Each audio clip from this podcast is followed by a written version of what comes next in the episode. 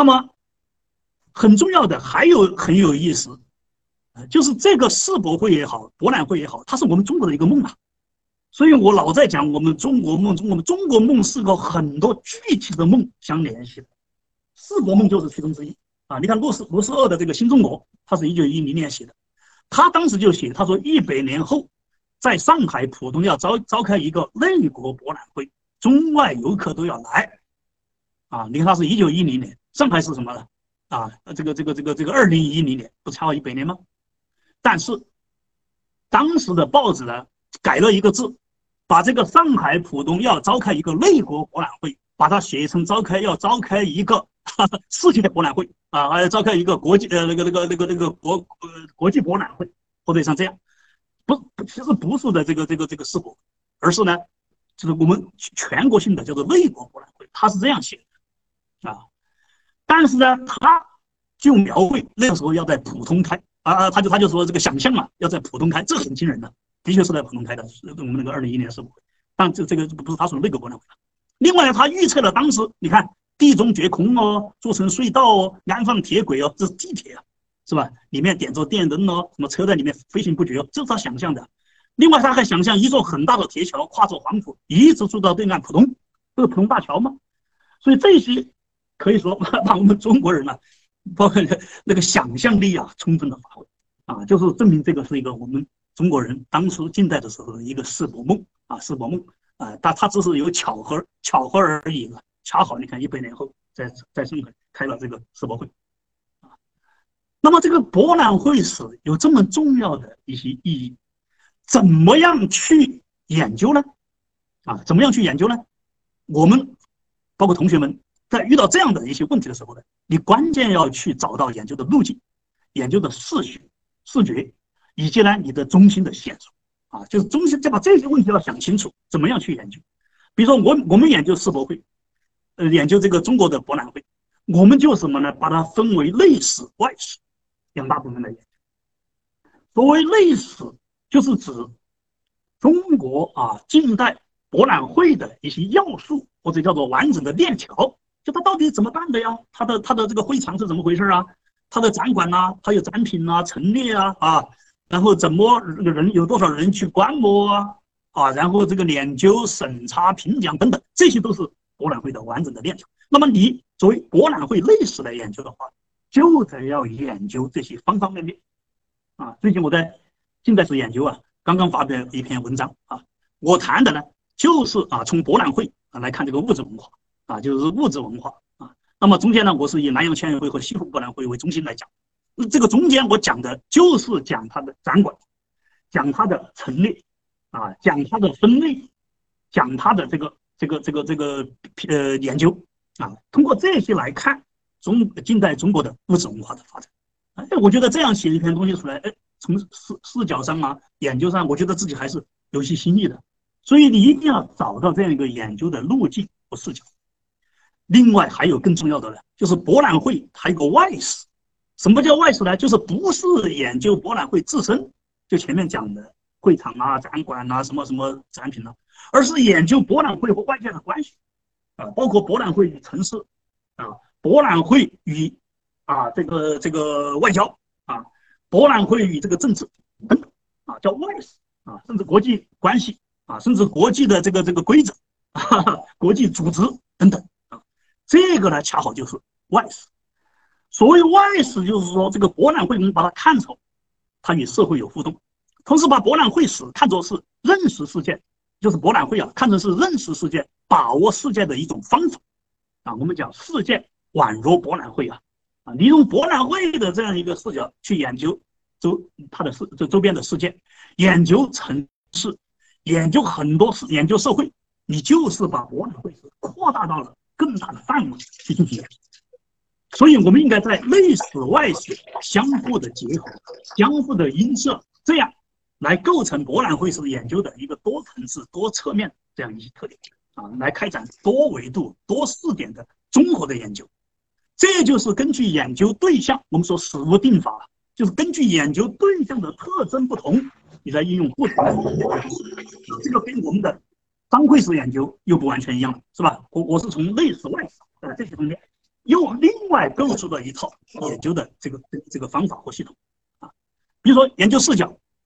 研究博览会是有这么多的视角啊，包括从文明史、文明发展啊、科技发展、政治史、观念史、城市史、经济史、艺术史、生活史都可以对博览会进行研究啊。我还写过一篇文章，就是关于博览会与娱乐 啊，博览会中间有很多啊，有公园。啊，它有各有各种的游艺，有各种各样的。那么这个它给博览会又是个什么关系？这个游艺游览，呃，这个这个这个娱乐，给博览会它它它能够推动博览会的发展吗？哎，果然是这样，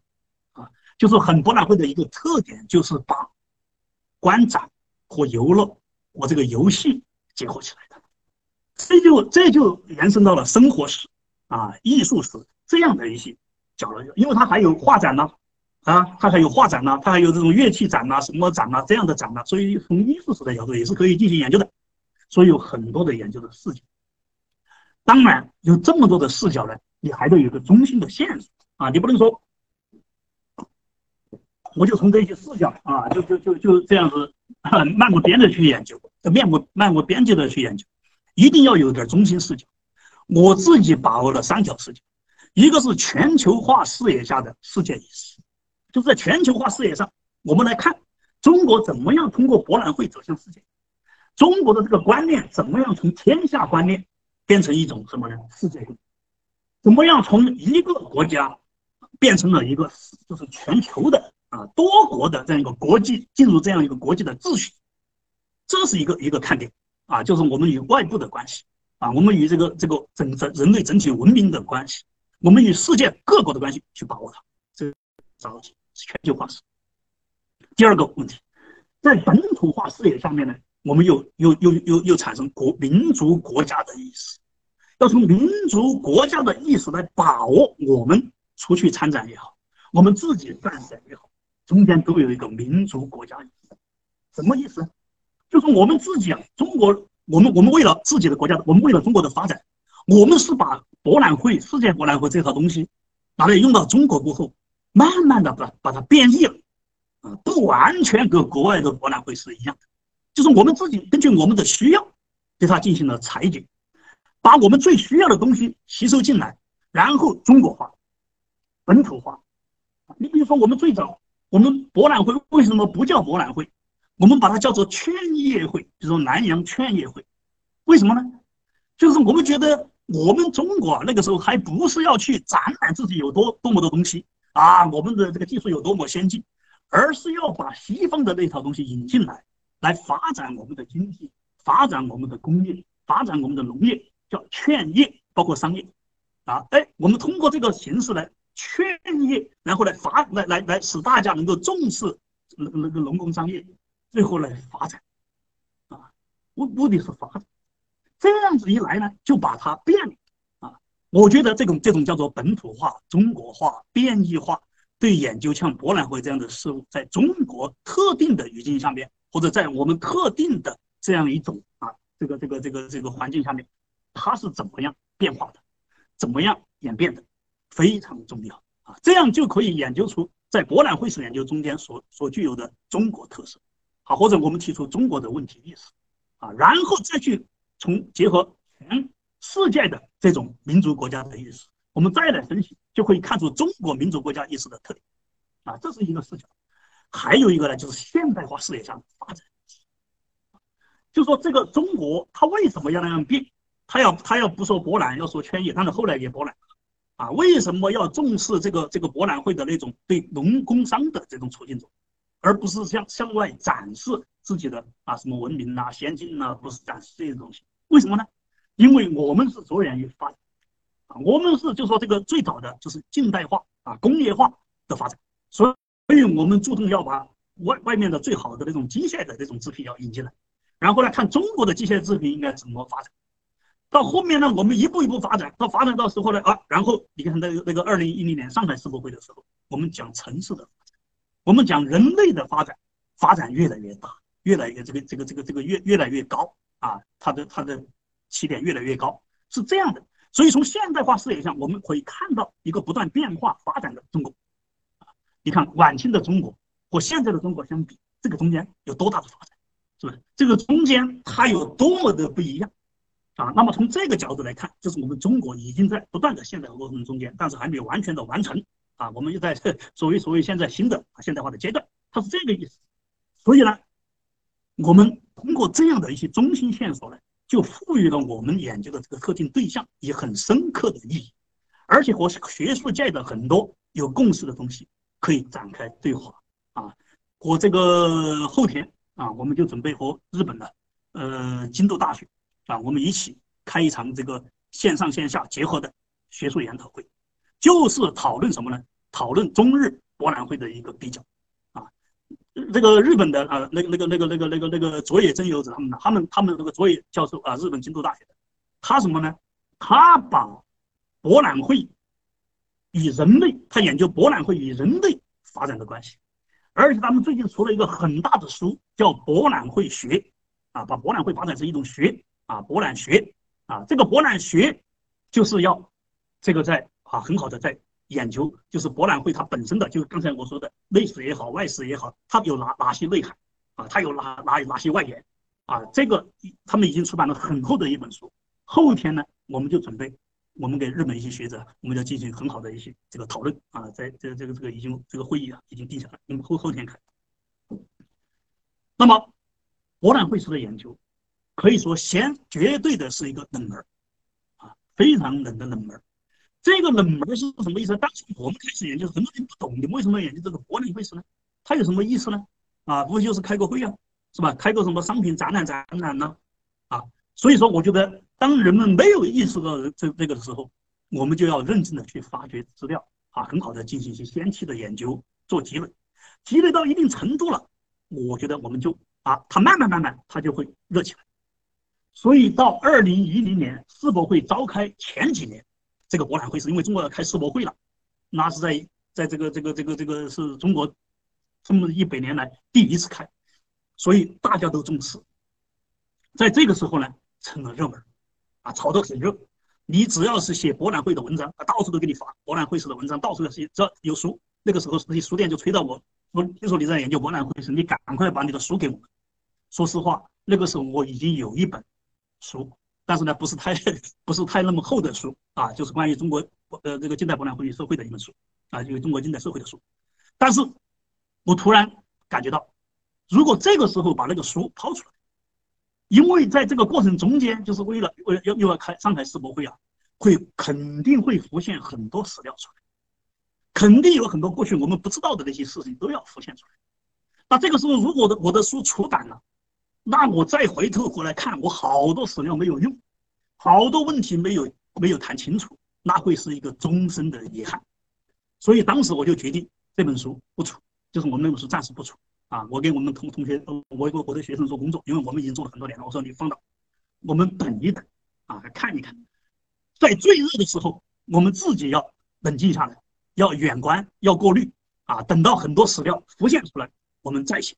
啊。所以当时呢。我们除了一本什么呢？论文集啊，博览会已经在中国社会，我编了一本很厚的一本论文集，就是把中外啊研究博览会的啊这个这个重要的文章啊，包括我自己的啊有好几篇，全部把它编了这个书。我觉得，因为论文是已经我们写出来，经过很多检验，而且呢，它毕竟相对来来来来讲的话，它的范围比较小的，没有关系。但是如果是一个一一个啊这个很好的一本一本一本书啊，那你这个这个出来过后。嗯，那你如果有很多硬伤，或者还有很多没有谈到的，你就会非常后悔啊。论文因为是个题集，跟这个集子嘛没有关系，所以我们当时就发表了这篇这个这个论文集，而没有出书。后来我才觉得幸好没有出书，为什么呢？我这个这个二零一零年世博会前后啊，真正是一大批档案资料全部出来了啊。现在你看那个那个那个那个，包括啊这个一档的啊。包括这个后来被人编的那个博览会的那个那个那个那个史料集，好大集，好好几大本啊，啊，包括这个这个从从晚清的啊，一直到西湖博览会的那好多好多卷，啊，那这样呢，我们再来研究，再来出书，那你就具有多好的一个基础，而且呢，你才能够真正做出一种比较好的学问来，啊，所以现在我们那个时候没有没有没有去这个这个出书。我我说什么呢？我说我们借这个机会，这么多史料浮现出来，我们搞一个比较大的书，我们做一个中国近现代博览会通史，啊，这个通史呢，我们是国家重点项目啊，国家重点的项目啊，社会基金重点的项目。然后这个项目啊，前前后后我们已经做了也是将近七八年，五六年七八年了啊，五呃呃六六六六年多吧，六年多啊。那么这样子呢，在我们前期研究的基础上，现在我们基本上快完成了。这个书呢，那那就是一 百五六五十多万字的一本书了，啊，这个书如果出出来，那那比起我们前面如果匆匆忙忙的抛出来那本书，那就完全不一样了。这个中间已经吸取了很多的材料，啊，我们后天还要开会研，呃，还顺便还要开会来研究这本书啊这些项目的问题。所以说这个这个什么意思呢？就是一定要啊从冷门到热门，慢慢等待一下，然后呢？从热门又到冷门，要过渡一下，这样子一个来回之后，才能够真正的出好的这个著作啊。当然，我们这个著作也有很也有待史学界去检验的，但是毕竟啊，这样你才能出好书。第四个啊，我再讲一讲我的另外一个领域，这个领域呢，就是教会大学史与这个文化交流史的研究啊。我是研究啊这个商会史啊辛亥革命史光岭会史，但是为什么突然去跑去研究教会大学，研究这个中这个这个这个中西的文化交流呢？这就中间就有一个历史研究的叫做随缘了，啊，就是你有时候你不能说说说说是你你这个呃机会啊有时候出现了，哈哈，你你你你不去抓它，啊你就错过了，啊，第一个随缘，我们张开元先生那个时候当校长。他呢，他呢，当时啊，这个刘子健啊，就是普林斯顿大学刘子健先生来跟他讲，他说：“你张先生啊，你是过去教会大学毕业的，你能不能在国内把这个教会大学史开展起来？他说这个很有意义。别动，别动我啊！啊，中西的这个学校啊，它怎么样结合？啊，然后呢，这个中学西学在这个教会大学怎么去结合？那么对中国的现代这个教育制度，它是很有借鉴意义的。张先生觉得很有很有很有这个道理。然后呢？就把我们华中师范大学的前身叫华中大学的档案，从那个省档案馆全部要回来，啊，这个很难得。后来你再需要，别人就绝不会给你了。啊，那个时候大家都不知道这个有什么多大的意义。他说我们要做校史，就全部要回来。要回来呢，我们就开始研究华中大学的历史，就是这个教会大学。这样子呢，我们就开始进入这个教会大学，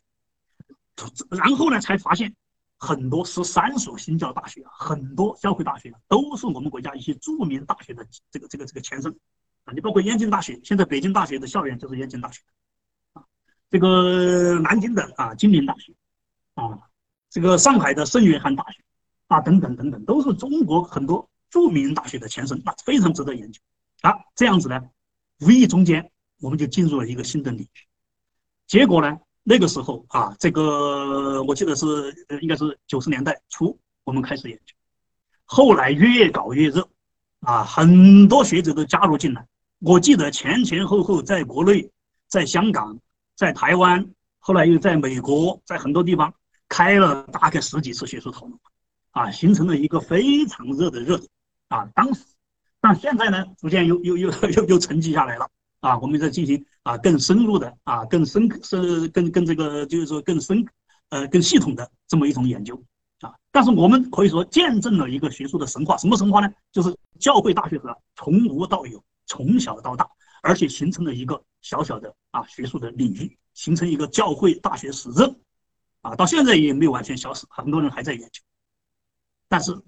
在这个里面呢，我们一定要明确，你作为一个学者来讲，不是说哪个热你就搞什么。是吧？教会大学那么热，或者是说别人的那个教会大学，比如说其呃那个那个呃，比如说这个燕京大学啊，它很很办得很好，你都去研究燕京大学，那行吗？不行的，一定要结合我们自己，比如说我们就结合华中大学在武汉办的这种啊，就华中的这种教会大学，我们来深进入深这个深入的研究，包括韦卓斌先生，他是华中大学多年的校长，那么他在这个这个这个学术界啊、宗教界啊都很有意见嘛，所以我们就研究韦卓斌。啊，包括你们王元化先生呢，跟这个韦卓明先生关系非常密切，他们交流过很多关于黑格尔的著作的翻译啊、康德的翻译啊等等啊。他是个大学者，就说你就在这个小地方，你有很多可以研究的，所以我们一定要有自己的情形和一种限定，不要随波逐流啊，不要去赶热闹，是这个。正是这样子一个指导思想，所以我后来呢，发现了一个很大的一个呃一个说小也小，说大也大的一个研究领域，这就是牛津经理会档案。正因为研究这个教会大学，我对教会史有所涉猎，所以呢，啊，在这个啊这个一九零七年啊，我有一个机会到这个牛津大学啊去做这个访问研究，啊，当时呢，这个这个一位学者就告诉我，说是牛津大学啊，说是这个安格斯图书馆有一批啊中文书，说是。因为大家不认识，不但是美国人，他们不知道中文嘛，就是就是，呃，不对，对不起，英国人啊，说美国人，就英国人，他们不知道这个这个这个这个不懂这个中文，就是不知道这批书有没有价值，啊，他们呢就想啊，请我来去看一看，啊，结果呢，我去一看呢，真是大吃一惊，我发觉这个里面它保存的有留，就是所谓英国敬礼会的全部的档案，啊，他叫他叫他叫那个摄政嗯公园学院啊，那个安格斯啊，这个这个这个图书馆。它就是英国敬礼会的档案就在它那，那么这个中间最重要的就是所谓那个英国敬礼会到印度去的一个传教士叫马斯曼啊，就喜欢马马斯曼啊，他的圣经翻啊，他的圣经翻译的中译本还有很多中文的一些著作，哎呀，我看了大吃一惊啊，这个这个我们后面再说，因为这个事情，哎，他怎么是在印度搞的呢？而且在印度怎么样去翻译这个中？中国的东西呢，我觉得很很很很很很纳闷儿啊，所以说我回来过后呢，我在历史研究写了一篇文章，就是关于这个这个这个马斯曼的啊圣经中医，但是这个东西做了过后，它是很初步的一个研究啊，到底背后它跟印度是什么关系呢？所以说后来啊，有趁一个一个机会啊，二零零六六年吧啊，那个时候有机会，我到了印度，啊，到了印度过后，我到了就是这个马斯曼他们曾经去的那个地方，叫印度塞南坡。啊 s a r a n p o 啊，这个地方，这个地方在加尔各答的旁边啊，从加尔各答开车去大概要两个将近两个小时啊，后来路修好了，大概一个多小时啊。那么这个地方呢，恰好就是这回敬礼会的传教士到印度去啊定居的地方。但是那个时候呢，不是英国的殖民地，是丹麦的殖民地，是很小的一个丹麦的一个小殖民地。因为当时英国他们是这个东印度公司禁止在那儿传教。所以说他们进不去，他们跑到这个丹麦的这个这个这个这个殖民地叫塞兰坡，他在加尔各答旁边啊小地方，但是就在这个地方啊，他们在这儿做了一系列的跟中国文化有关的工作啊，这个是我去看的他的他的他的这个这个地址。当时还有这个同学们，反正去这个做历史的研究是很有意思的。我当时去的时候呢，说实话，我只知道那个地方啊，好像在那个塞兰坡。但是具体在什么地方是个什么回事，完全不知道。后来那个导游跟我说，他说那个地方有个塞兰坡 College，就是一个塞兰坡学院。他说你要不要到那儿去问一下？结果呢，我们就自己就决定去，我们就跑去了。跑去过后，到了个塞兰坡学院，进去过后，那个门卫问我，门卫啊，就是他们叫守门的，问我你来找找谁啊？我说我是找你们校长。他说你约过吗？我说我没有约过。我说我说我是中国一个大学的校长，我要想拜访一下你们校长。他后来就说，哎。他说：“那那那那那这个我会我去通报吧。”结果一通报，这个校长让我进去了。进去过后，我就问他：“我说你这个学校给这个英国经理会有没有什么关系啊？哎，你们给那个马斯曼有没有什么关系啊？”结果这个校长啊，他往上面一指，说：“你看，第二个我们的创始校长，第二个就是马斯曼。第一个威廉·凯瑞也是很有名的传教士，这是新教传教士的开拓者。第二个就是马斯曼。他说本人呢是什么呢？最后一个，你看第二十个，这就是我。你们看，哎。”这就是这位校长，我给他照的相啊。他这个名字很很难懂啊，什么劳尔啊，什么什么什么，我我发不出这个音了，我就是我就我就叫他劳拉啊，给这个校长。后来我还把他请到我们学校来，这样子呢，就开始啊，我们找到了马斯曼曾经居住过的房子啊，他们传教士们在这居住过的房子，进行了实地的考察，这样就把我这个研究啊往前推进了啊。那么通过这样去研究，其实我我的文章发表过后，很多学者加入进来。加入进来过后，现在研究呢也，现在也形成一个小小的一个流派，啊，这个发现呢，因为今天时间关系，我没有时间去详讲，我是简单提一下，它牵涉到什么呢？最早的汉语全本圣经，过去我们都说是马礼逊翻译的，是吧？这个这个一八二一年，但实际上他们这个呢，比这个马礼逊的还早，啊，他们在印度翻译的是一八二二年出版的完整的圣经，比马礼逊早一点，啊，这是一个啊很重要的发现。第二个。这个是第一部，我现在看到的签印的中文书籍，啊，最近呃也是去年吧，去年这个这个近代史研究第五期吧，我写一篇文章啊，就写的中国第一部啊签印中文书，就写的这个，就是说这个所谓啊新约全书中间的约约翰约翰所说之福音啊，就约翰福音，这个他们是用什么呢？在印度用铅盒子啊，西方的铅盒子技术印刷出来。而这个呢，现在去考证呢，是中国第一本铅印的中文书，比这个1815年就在澳门用铅盒子印刷出的马里逊的华英字典少了两，少了两，而且它全部是中文的啊，这个你们可以看一看，这就是这个这个这个所谓第一部铅印中文书的一些样章啊，一些样章，看到是很这排的很好的啊，也也也很清晰的啊，这样子。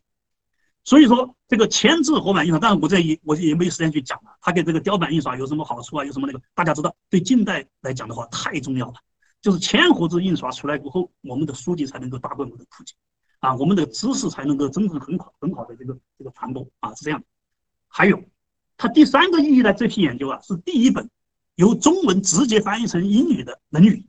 当然，这个《论语》只有半部，它只翻译了半部啊，《论语》二十章，它只翻译了十章，但是也很不简单。啊，也很不简单的啊！你看，这个就是他们翻译的这个《论语》啊，呃，把《论语》翻成英文了，翻译成英文，它是中英对照的，中间有啊。这个《论语》呢，实际上传到美国过后，对爱默生、梭罗都有影响。现在有人专门考证了这个啊，我也做了一些研究啊。那么就是说，这个爱默生、梭罗曾经都受到马斯曼翻译的《论语》的影响，他们的思想，而且他们还把这个这个这个这个马斯曼翻译的书，还有后来柯利翻译的书，选了六十多段。在他们那个杂志叫《日规》杂志上面登出来，所以对美国思想界也产生了很大的一个影响啊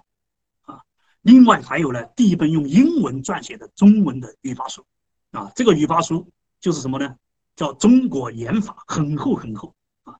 过去有法文写的书，有拉丁写，但是没有语语语法书，没有英文写，真正用英语写的中国的语法书，这个是第一啊，这个是第一。你们看，它叫《中国言法》，实际上就是中国的语法。啊，他系统的研究了中国的语法，啊，而且中间呢还附录有大学，啊，把大学啊把它附录到上面，就是中文的啊，中英对照的，他把它附录在上面，所以这个非常的重要。所以这个研究有这个小的切口进去过后，它里面是很大的，牵涉很多东西啊。你比如讲啊，它牵涉到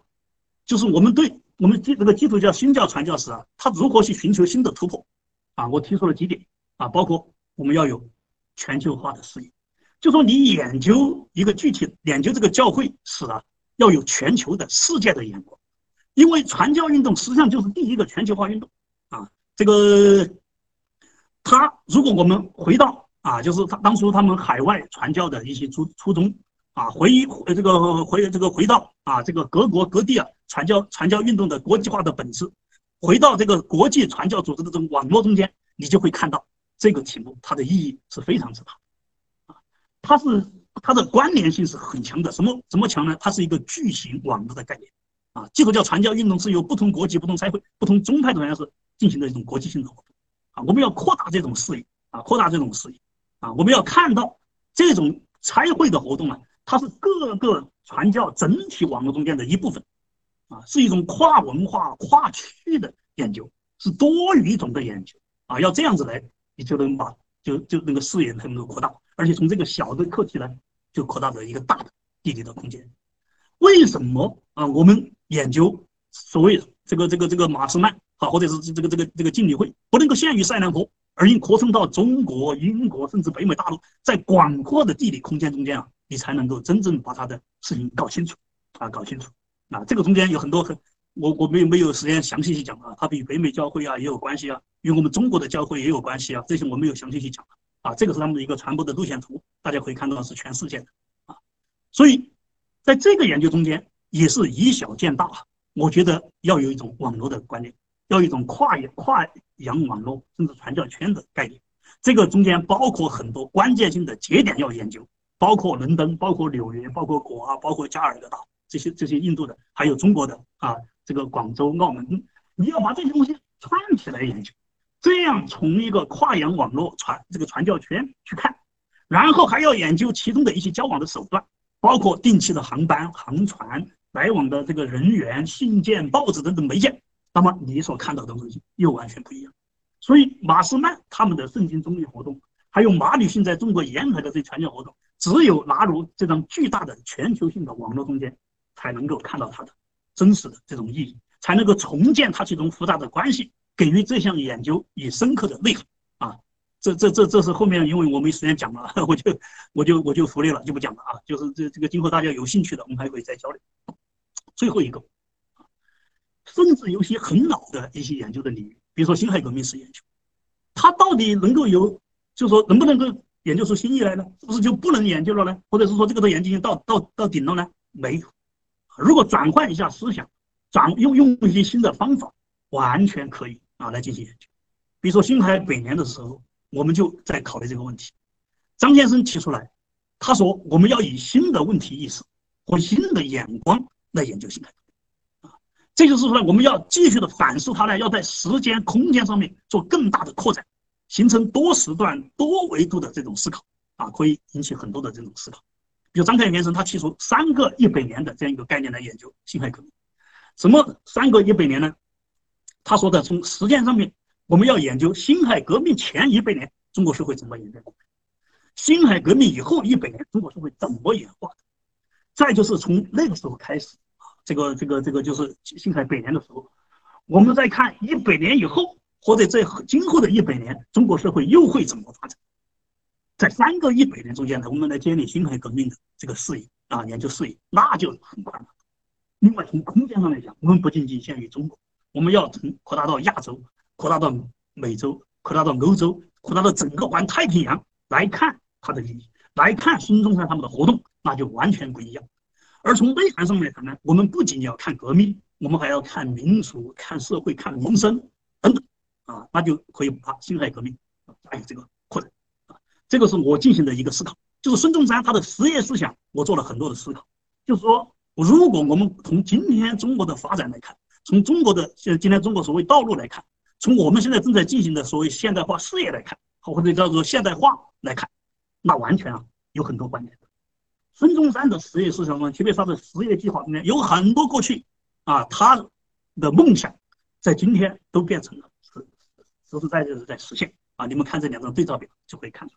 包括他说的三大港，啊，他说的十万英里铁路，当然我们现在还没有完全建成他说的十万英里铁路，啊，现在大概八点一四或者将近九万英里了，已经接近了，啊，另外百万英里这个公路那早就实现了，我们还有超，我们还有这个快高速公路等等，啊，我们那个铁路我们有很多高铁，那是全世界占第一的，从这些来看都在实现，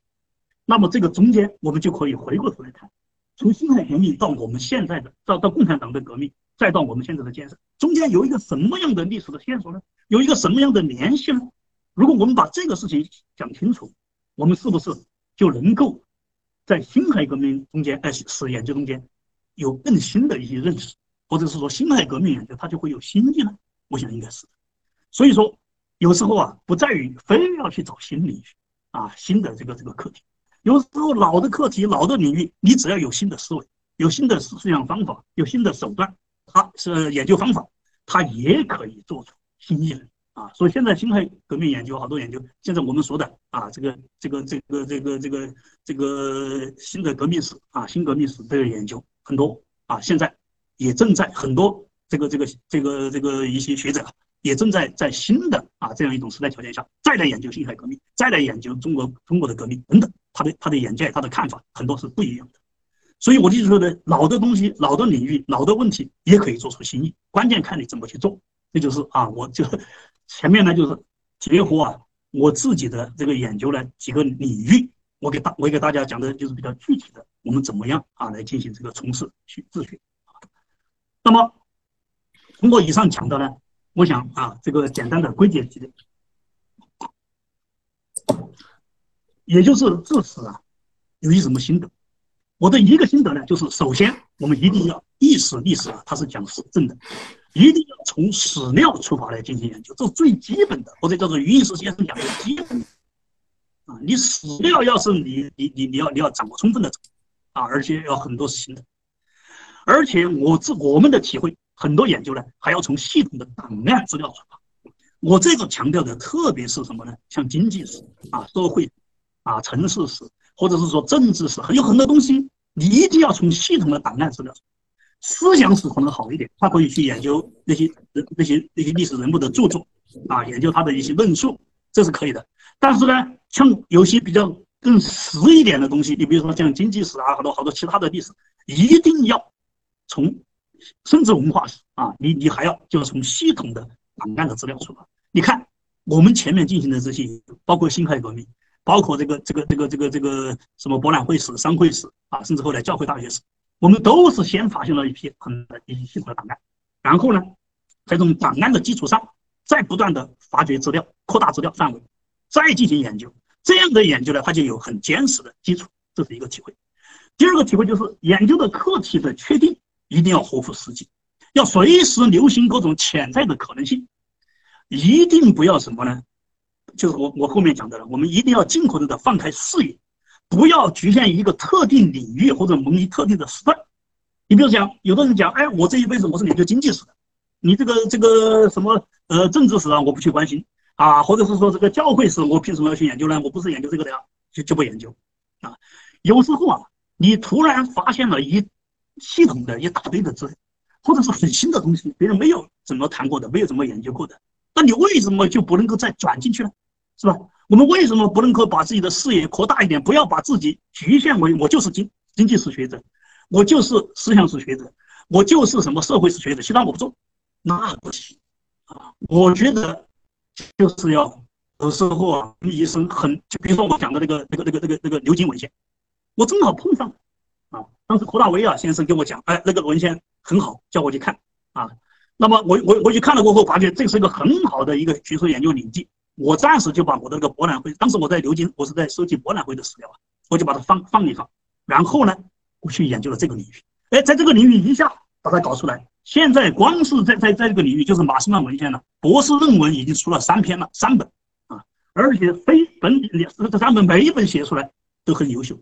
而且他们都说呢，都是受到我当时的启发，而且有的就跑到牛津再去看这些史料啊，最后写出来了，大概现在是三本，包括我的一位学生，是吧？这些就是要留心呢。商会档案也是啊，张先生如果是说我们去研究辛亥革命的，我们只研究革命，我们不去研究商会，我们不去研究社会。那我们会有商会史的研究的拓展吗？不会有的，啊，在商会史研究里面，如果我就是说我就是研究商会的，我为什么要去研究博览会呢？那我们也不会有博览会的拓展。所以我就觉得，就是死无定法，要留心各种潜在的可能性。然后呢，就说一有机遇就要进去，然后不断的扩大自己的研究。当然，第四点，这就是啊，陈旭路先生啊，很多先生，包括我们张开元先生教导，就是要把历史的描述与阐释要并重。要使人结合，这个前面讲的很多了，我就不讲了。第五点呢，就什么呢？一定要啊，这个要志趣高远啊，这个志趣高远就是要以真善美啊作为至始的一个很高的境界啊。我们开元先生叫圆融啊，借用佛佛教的一个词汇叫圆融的境界啊。什么叫圆融的境界呢？这个境界就是我们要去求真与求实，要回归到历史的原生态。什么是历史的原生态呢？张开元先生讲的就是要尽量利用我们原要利用原生态的史料啊，在基础上面追求历史研究的原那那种原生态，叫做原初性、真实性、系统性、生动性、细节性，要写出有血有肉的啊，真正啊是这个合乎客观啊历史呃真实的这样的历史。我们要通过追求历史人物事件的原来的面目，还原历史的真实，这种真实叫做真问题。真联系、真面相，我们叫三真。一切的研究范，但是研究理论最终的目的都是为了去还原历史研究的原生态，就是我们能够去捕捉、捕捉啊、捕捉啊真实的历史。当然，历史不可能完全复原，我们可能永远也不可能就是完全彻彻底底把那个历史啊，完全 就是是那那个那个知识已经过去的历史啊，完全重新的复原。但是我们可以不断的通过我们的研究去接近它。去接近它啊！这个接近就是接近历史的真，就是接近历史的善，最后接近的是历史的美。另外，史学它是有境界的，这个境界就是这个什么呢？我们自己啊，要把这个境界要把握好啊，要一步一步的走入佳境啊。当然，王国维讲辞之啊三境，大家都都都都很清楚了啊，就是那个什么。这个这个，一个是独上高楼了，昨夜西门吊杯独上高楼，望尽天涯路啊，这是开始学习。第二个呢，衣带渐宽终不悔，为伊消得人憔悴啊，这是进入了学习的状态。最后呢是什么呢？啊，众里寻他千百度，蓦然回首，那人正在灯火阑珊处。哎，这是词的三个境界。我觉得呢，做学问实际上有四个境界。一个境界呢叫做原始境界，那个时候是漫无目的的啊，随意而为的，不知道该该该怎么做。我们往往新生进来就这个就是这个，到处摸到处看，很着急。第二个阶段呢，啊是什么呢？是功利境界啊！我现在我要完成，赶快完成我的论文，我要评职称，那么赶快什么呢？基于现实，争功求利，找到一个小题目就赶快做啊！这叫功利境界。然后在这个史上，你做做做做的有兴趣了啊，把把这个研究学问变成自己的兴趣了，进入我叫做艺术境界，这是基于兴趣去孜孜不倦的去做啊。当然，这还不是最后的境界，最后的境界我们叫做圣贤境界啊，就是悲天悯人呐，忘我无私啊，出生出神这个入化这种境界，可能像陈学度先生呢、张开元先生呢、张春辉先生呢这些人，可能到那个境界去了。啊，他完全怎么做怎么都都都都都是好学问、大学问，是吧？这个中间呢，我觉得对我们来讲还是很难的，包括我们都还没到达这个境界，所以我们要一步一步一个境界的去往上提升，啊，这是历史的境界。而自学的乐趣与满足，恰好就在这些不断的追求这个境界的提升中间。我觉得最愉快的，就是当你啊，比如说我在这个印度去。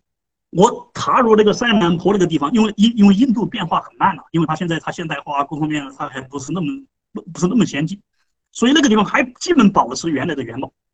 所以我去了过后，我到了马斯曼他们住的地方，我甚至在马斯曼当年那个房间啊，那个床那个床不是原来的床了，他们有个可能可能换了个床，在床上还睡了一觉，那种感觉啊，觉得就跟历史跟古人好像在对话一样。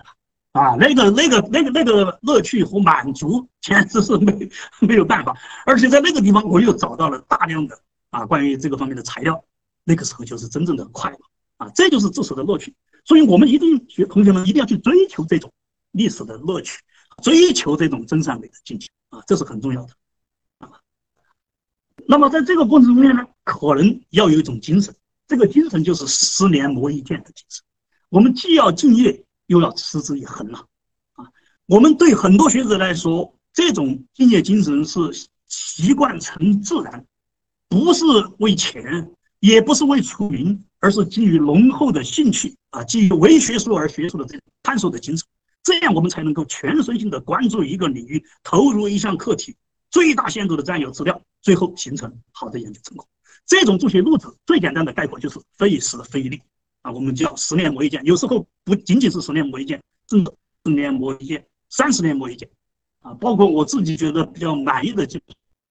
都是几十年的时间磨出来的，啊，磨出来的。张先生说他写这个《张典传》，就是二十五年的时间，啊，最后才写出来，啊，最后才就是真正真正出呃呃比较满意的出版。所以这些东西呢，都是要费时的，啊，在这个中间呢，我也提倡一种流水不争先的态度，什么呢？就是我们同学们呢。就是你做学问也好，做什么也好，不要去给人老去争，啊，而是要什么呢？欲动于静，顺其自然。就这样的人生境界、学问境界、艺术境界，就像一条山溪一样啊，顺这个徐氏而伐，顺流直下，然后不断的汇聚北川，最后江河复海。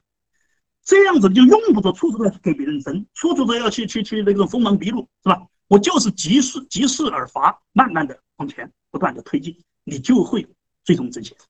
啊！只有为其不争，我们方能保持一种恒长的心态，绵绵用力去实现我们远大的这种抱负和崇高的追求。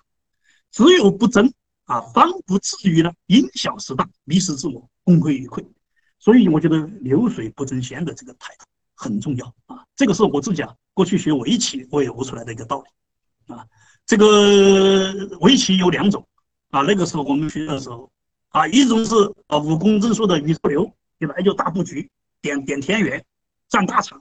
啊，一种是高山秀阁的平民流，他慢慢来，啊，给你一个一个渗透，一个一慢慢慢慢围，哎，最后往往他说不定他就胜了。所以这个事儿呢，就是做学问呢，就要一种细水长流啊，这样一种啊，这个这个自学的这种态度啊，我觉得很重要。最后呢，是要由浅入深啊，循序啊，这个渐进啊，而不要呢，就是说。这个这个什么呢？呃，不不，反正就是慌里慌张啊，一定要赶忙一样的去做学问。张之洞讲了，有小学如经学者，其经学可信；有经学如史学者，其史学可信；有经学史学如理学者，其理学可信；以经学史学兼辞章者，其辞章有用；以经学史学兼经济者，其经济成就远大。这讲的什么？就是讲的自学的自自学的规律，要由浅入深，一步一步来。所以《道德经》上讲：“九层之台，起于垒土；千里之行，是始于足下。”啊，做学问它有自身的规律，必须先打好基础啊，循序渐进，才能够走得更远啊。所以，我们同学们，你进了大学过后，或者你当了研究生生过后啊，一定要什么呢？一定要扎扎实实，一步一个脚印的，先把基础打好啊，包括对史料的掌握，包括一些基本的史学的方法要学好啊，这样子呢。而且呢，要具备比较广博的这样的知识啊，这样子你才能够在今后啊，在你的自学道路上叫做行稳致远，才能够走得更远啊。所以这个我觉得啊，是对我们同学们是很有用的，就是一定要由浅入深，循序渐进啊。以上呢就是我这个一些啊这个肤浅的这样的一些自学的体会啊。最后啊，我想呢就是有两句话吧。啊，一句呢是我的老师啊张开元先生的一个名言，我赠大家两句话，啊，是历史是已经画上句号的过去，史学是永无止境的远航，这是张开元先生的一个名言，啊，另外一句呢是我自己的着眼，我比较笨拙的拙哈，我自己的着眼，我自己啊信奉一条，我作为一个人生的一个信条，什么呢？就是在人生的每一个阶段做最好的自己。或者我们再加一句，做最好的自己啊！从现在开始啊，这个呢就是今天啊，我给大家介绍的我的一个学习体会啊，不对不对的地方，请大家批评指正。好，谢谢大家。呃，马敏老师啊，这个还没讲完，我看旁边那个表情啊，就已经一片掌声啊。这个很多同学都在为你鼓掌，因为这个现实是听不到掌声的。那你看旁边都是都是掌声啊，可见的这个同学们是多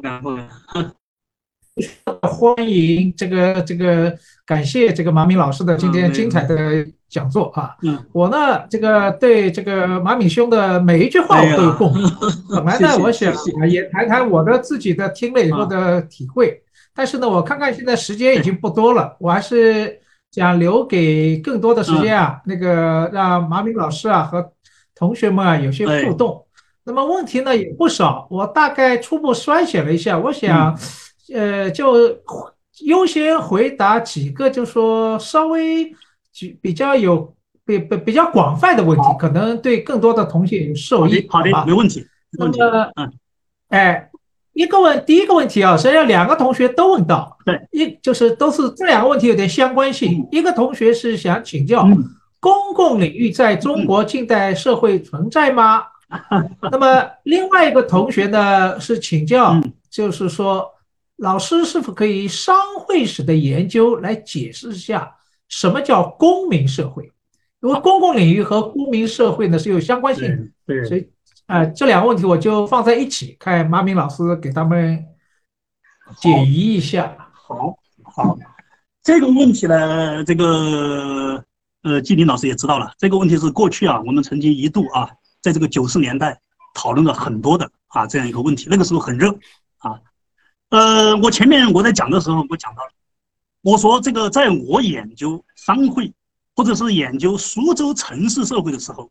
我开始。并不知道这样一个理论，啊，公民公公公公民社会哈贝马斯啊，他们这些理论我不清楚，啊，但是呢，我凭我的直觉，我当时提出来这个在野的市政网络这样一个概念，这是完全是我自己发明。其实我指的就是这个东西，我隐隐约约的感觉到中间有一种社会组织之间呢串起来过后形成了一个社会。那么这个概念呢，后来我到这个美国啊，我当时去了大概两年半。啊，先是在普林斯顿大学，后来又到耶鲁，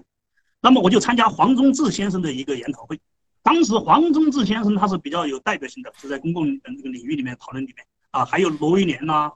还有这个这个这个这个什么呃，嗯，他他们很多吧，呃，那个那个周锡瑞啊，他们当罗罗罗威廉那次没去，但周锡瑞他们都去了。在那个会上的时候，他们就提出这个问题，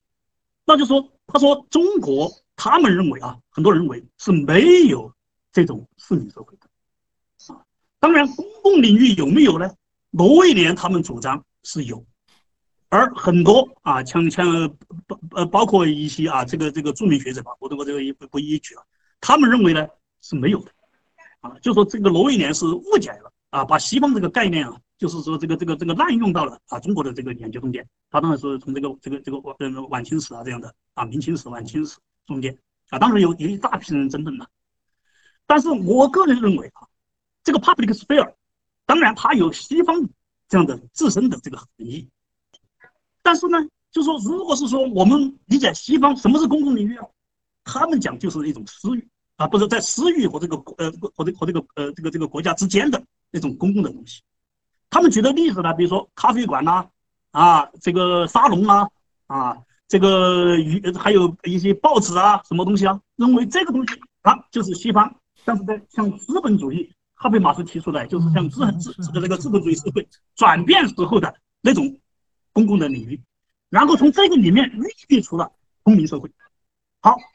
这个概念能不能用在中国呢？我认为啊，其实是可以。我的意思是说什么呢？就是在明清有明，如果是说明清，我觉得这个概念是很难的，因为明清那个时候它是一个传统的。它的东西不具有那种公民社会的很多因素，呃，是那个市民社会很多因素，那种公共领域的连接呢，还不是那么广泛。但是到了近代，尤其是晚清，尤其是在这个什么呢，自治运动中间，就城市自治运动啊，城乡自治运动中间，中国的公共领域啊，其实开始变得越来越明显。这个明显就是一大批新兴的社团产生出来，啊，刚才我我讲的商会、有教育会、什么社团等等，他们连接成了一个。中国的公共领域，我觉得叫 public sphere，而这个领域呢是具有中国的特色。好，在这个中间呢，实际上慢慢的孕育出了，我觉得叫中国早期的市民社会。晚清时期非常明显，明初也比较明显，但是以后蒋介石一上台一打压，这个东西又下去了。这个早期市民社会它有什么特点呢？就是中间讲的自治权，啊，就是公民本身它是独立的、自治的。当然，我们中国没有完全的这种公民的权利，但是他有没有那种公民所赋予公民的那种自治，就是说那个那个那个城市居民的那种自治的权利呢？有的，包括当时的市民公社，就是这个地段上有市民公社，有等等，这个里面有很多权利。什么权利？我告诉你，比如商会，商会当时我跟我前面讲了，它有商团，商团有武装，商会呢一度它有商事这个这个公关处，它可以判案。就是商人的一些纠纷案件，在他那儿可以来解决，这算不算这个这个这个自治权呢？另外，他有市政建设权，修修这个市里的这个这个这个这个水的问题啊，道路的问题啊，电呃那个那个当时的当时的这个这个这个这个什么呢？城市卫生的问题啊，他都有权利参与，都有权利管理。就是还有，甚至有一度他还有警察权，但是后来这个警察权政府拿回去了，说不能给你警察权，警察权拿回去了啊，还有很多权利。这些权利不就是所谓当时我们说的公民中间所具有的一部分的权利吗？当然，我们没有完全和西方一模一样的那种公民权，那种那种好像他那个意义上的啊，就是能够批评国家、批评政府啊那种很大的这种权利，我们可能没有。但是这个中间我们有很多自治的权利，同时在那个时候，很多组织它也有一定的舆论的批评权，他们办的有报纸。他们这个报纸有时候也是敢骂政府，不是不敢骂。你去查查《申报》，你去查查那个、那个、那个、那个很多报纸啊，《东方杂志》啊，好多杂志，它是有批评政府的东西，所以它也慢慢的形成了它的公众舆论。所以我的总的概念来讲呢，不要局限于这种字眼，不要完全局限于西方的概念，而要结合中国的实际的情境、中国自己的历史的演化来使用这些概念。如果来这样使用这概念呢？我觉得啊是可以把这些理论拿来运用来分析中国的这个这这种这种历史的发展。当然，我们会其中会有一些变异，会有一些与西方不同的东西。但是我们不能因为有这些不同的东西，就认为西方的东西不能完全应用于中国，啊，也不能因为中国的啊和西方的不一样，就认为你是滥用，或者是说说是完全不 完全好像好像是一种不对的理论。我觉得不能这样子来看。当然，我们最重要的是要依据这套理论做一些修正，做一些调整，然后呢，使它来适合中国本身的这种国情。比如说我前面讲的，我们现在最需要的就是什么呢？在政府与社会之间呢，要有一种中介的要有中间的管道，要有政府和社会对话的这个渠道，然后来形成共赢，形成一种什么呢？这个这个这个互动，这样子才能够把这个我们的国家建设好。这回新冠疫情表现的最明显的，为什么我们能够取得这么大的成功？政府很重要啊，政府的号令，政府的动员能力。但是如果没有社会的配合，没有居民的配合，没有社区的配合，能做到吗？做不到。我在武汉呢，我我被关了七十六天，我太清楚了。这个中间有很多是我们居民，是我们这些这个社区自觉的行为，和政府的行为结合起来才有这个结果。所以我就觉得，归个就最后说长了啊，总结一句话，就是这套理论，我觉得可以用来呢解释中国的情况，但是呢要做一些变通，不能完全套用啊。这就是我的解释啊，不知道对不对？好，谢谢。那么第二个问题是这样，一个同学问他说：“请问马老师，怎么能够总是能够找到那个研究领域的蓝海和冷门的？” 这个问题也蛮有意思。同同一个什么意思啊？对不起，徐老师，冷门还有一个蓝海，蓝色的大海，这个蓝海。哦，他指了个大的意思是不是？大大大蓝海。我也不知道，他就问啊，那你说怎么找到冷门吧？啊，找冷门题目。好的，嗯，刚才我就讲了，记住那个这个这个这个这个呃呃呃这个这个什么呢？就是我我们前面讲的随时留心呐，啊，吴成明先生讲的死无定法呀，不要把自己自己拘束起来，啊，就是说你这一生很可能有这样的机遇那样的机遇，说不定就拿给你碰到一个好的领域，一个好的题目或者一堆好的材料，但是你要有这种自觉。一旦发现了这个东西过后呢，你就要去追踪，你就要去深入的挖。你比如张开元先生，他说我我带你们呢，他说最他说我像一只老母鸡，在前面呢到处找这个食子，找到这个好的食材了，就是虫子啦什么东西了，哎哎你们赶快来吃，赶快来吃，我们这群小鸡围上去吃，越吃就把自己就吃上了，你就变成了一只大大鸡了，是这个意思啊，就说就说你你你你自己呢也一个是老师带你发现一些东西。另外，你自己也要善于去发现啊，去去去去去找到啊这些比较新的东西。当然，你要去能够发现这些东西呢，你要有你要有这个敏感度，你要对国际现在史学的一些走向，还有大家都在研究的很多课题啊，你要熟悉啊。你比如说，如果是我没有对这个教会史的参与，我没有对教会大学的研究，我就不知道这个牛津文献的价值。我在牛津的时候，我看到那批文献，首先我想到的是马里逊。哎，我说我们不是说马里逊是中国传教的第一人吗？不是说马里逊翻译了第一本那个那个那个那个那个圣经吗？我再去查，马里逊是一八二一年，那，这个是呃一一八二二年，呃呃要要对不起，一八二三年啊，一八二三年马里逊翻译了第一本圣经，呃全全全那个全全部的，怎么这个人他一八二二年就有一个中文的圣经呢？这个问题是在哪儿呢？是是怎么回事呢？我就要去探究，我一探究就发觉，结果他们这帮人在印度搞出来的。他怎么又会跑到印度去呢？我又来又来探究，一个一个一个问题，一个一个加下去，就是一个连环，而这个连环就把你引向一个未知的领域，或者你说的南海、大海，就是一个知识的一种海洋，越搞越快，越搞呢问题连带就越多，它是这样的。所以我们同学们，你一定要这种这种这种什么呢？这种发散型的思维啊，这种发散型的思维，我觉得非常重要，不要把自己定于一尊，定于一域。或者是定于一个一个一个一个某一个狭小的题目会钻不出来。我现在发觉，我们很多，包括我的博士生啊、硕士生，他们做课题的时候，最大的问题就是一旦钻进一个课题过后，就再也出不来了。啊，收集一大堆材料啊，那多得不得了。最后把自己把我我常常给他们说，你自己把自己淹死在死掉的海洋中了，你出不来了啊！你没有自己的思思想了，这就完了。你没有自己的理论架构了，就完了。所以说，一定要既要进得去。还要出得来呀，要如服其呃如服其内，又要出乎其外，要要要要这样子过后呢，你才能够去驾驭这些好的领域，才能够找到好的题目，而且深入下去，做出好的成绩啊！我就大概这样简单回答一下啊。好，谢谢。那个我们时间快到了，那么我们这个最后再有一个问题啊，呃，我选了一个比较有趣的问题，它是这样的。呃，这位同学问他说：“现在有学者啊，把现在中在中国历史学界社会史研究呢分为两派，一派呢是杨念群教授代表的文化的社会史研究，还有一派呢是马敏老师和朱英老师代表的华中的商会为代表的市民社会的社会史。他问马老师啊，这两者你怎么看？这两者的共同点和不同点是什么？哦，好的。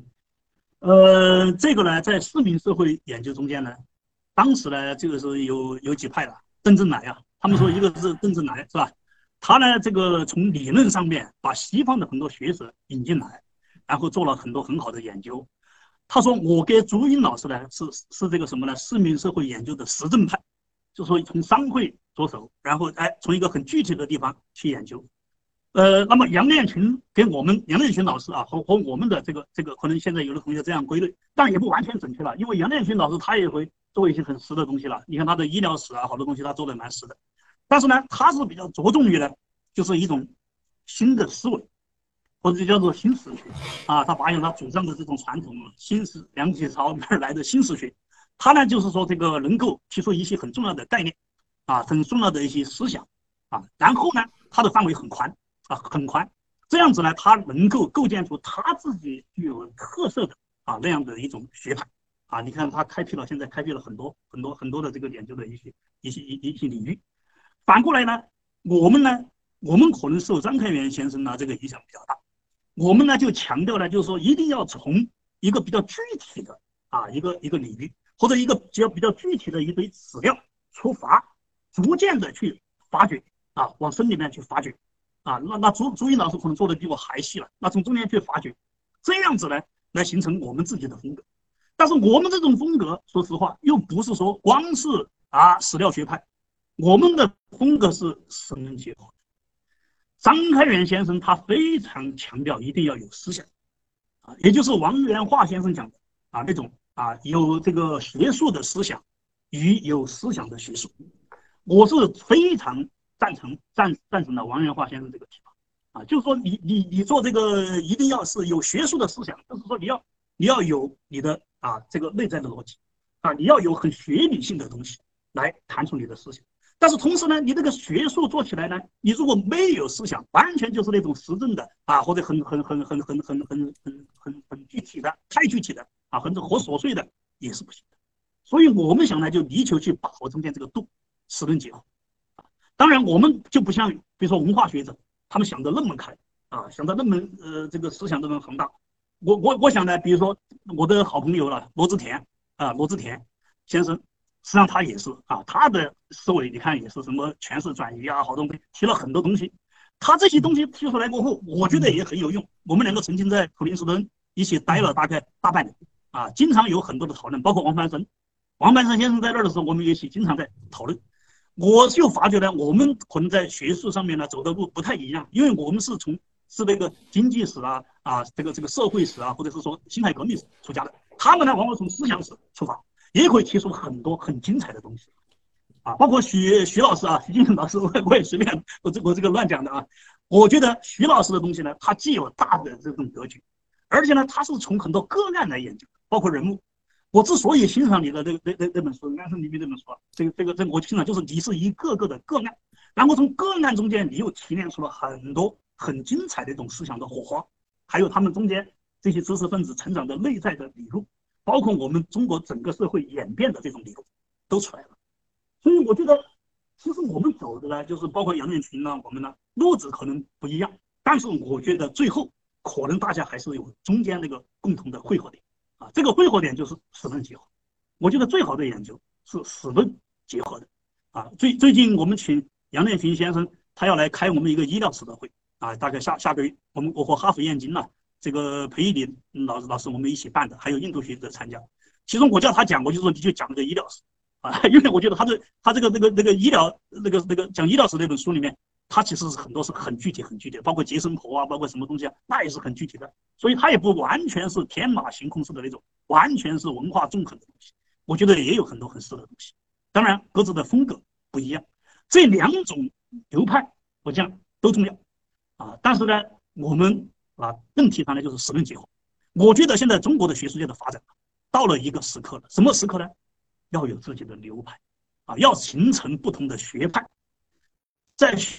学派之间的切磋之下、竞争之下，中国学术才能够得到更好的发展，啊，不能够完全的就是归于哪一派，或者就说都一样，大家都一样就没生命力了，就没有活力了。所以我觉得现在呢，比如说我们张开元先生他的一些风格，陈旭路先生他那边的啊那那些风格。啊，再加上比如说北京啊，其他的一一一些哪些人的风格，我们可以逐渐逐渐的形成不同的流派。这种流派各自把自己的特点做出来，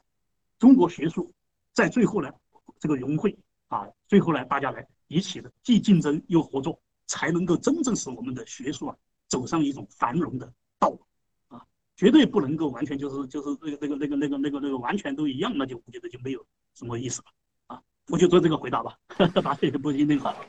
好，呃，现在已经九点零五分了，那我们时间过得很快，我想我们这个互动环节呢就到这里结束。那么最后呢，我想那个这个我作为一个主持人啊，我就简单的谈一下我对今天马明教授啊这个这么精彩的这个讲座，我自己有几点强烈的个感受来呼应一下马敏兄。第一点呢，就说马老师啊，特别强调华中师范大学历史学啊，有这个从张张开元到张顺辉先生的非常好的史学传统，呃，这点是非常重要。我因为这几年一直强调什么是好的大学，什么是好的院系，其中最重要的一条，它里面有大家，然后是有传统的。这就是好，而不是看各种指标。指标当然也重要，但是更重要是有人啊，有大家，有传统。那么今天这个华中师大的历史学已经第二代哈，我们马敏老师、朱英老师啊，嗯，所以最重要的要接上这个传统。嗯，呃，同学们做研究啊，实际上真正到了成熟的时候，你可以很自觉地意识到，我是接着哪个传统在做学学问的。所以这是第一点，第二点呢，马敏老师特别强调问题意识很重要。啊，很重要。所以这个这个提到有一点，我觉得很有意思，就是说辛亥革命过去是一个政治史研究，但是转向商会史啊，就是当时张先生啊提出了一个很好的问题，以前一直讲辛亥革命是资产阶级革命，但资产阶级在哪里呢？那么就转到了商会史。我觉得就是一个很好的问题意识，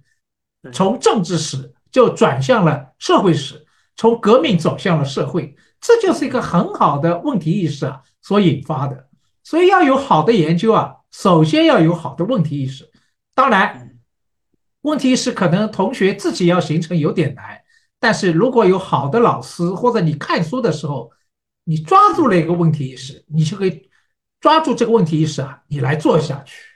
这是第二个，第三个，这个马敏老师特别强调，在博博览会研究的时候，他强调内史和外史啊，也可以用两个角度来做。那么像我们做思想史的呢，也特别强调，就是说有一种叫内在理路，还有一种叫外在理路，这和内史和外史呢也是相通的，这个也是两个不同的角度。那么最好的研究呢，是能够把内史和外史啊打通啊打通。所以这是第三个我得到的这个感受。第四个呢，呃，马老师特别强调冷门和热门的关系。啊，我也觉得我也很有这个体会。啊，这个有共鸣。嗯，这个在我看来啊，呃，你要善于发掘一些冷门的话题，人家没想到的，然后呢，把冷门做成热门。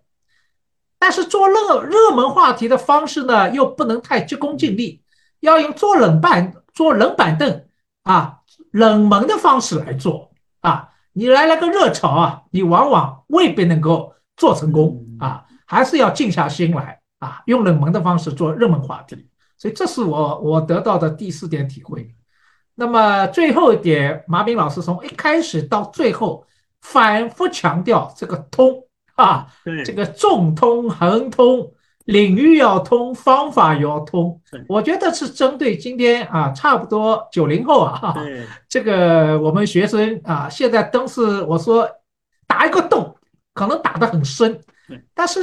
这个这个具体研究到底有什么意义啊？它怎么提升？未必是靠理论啊，不要以为拿一个理论过来，这个就提升了。很重要，就是要放在一个更广阔的视野和背景里面来观察它的意义和价值。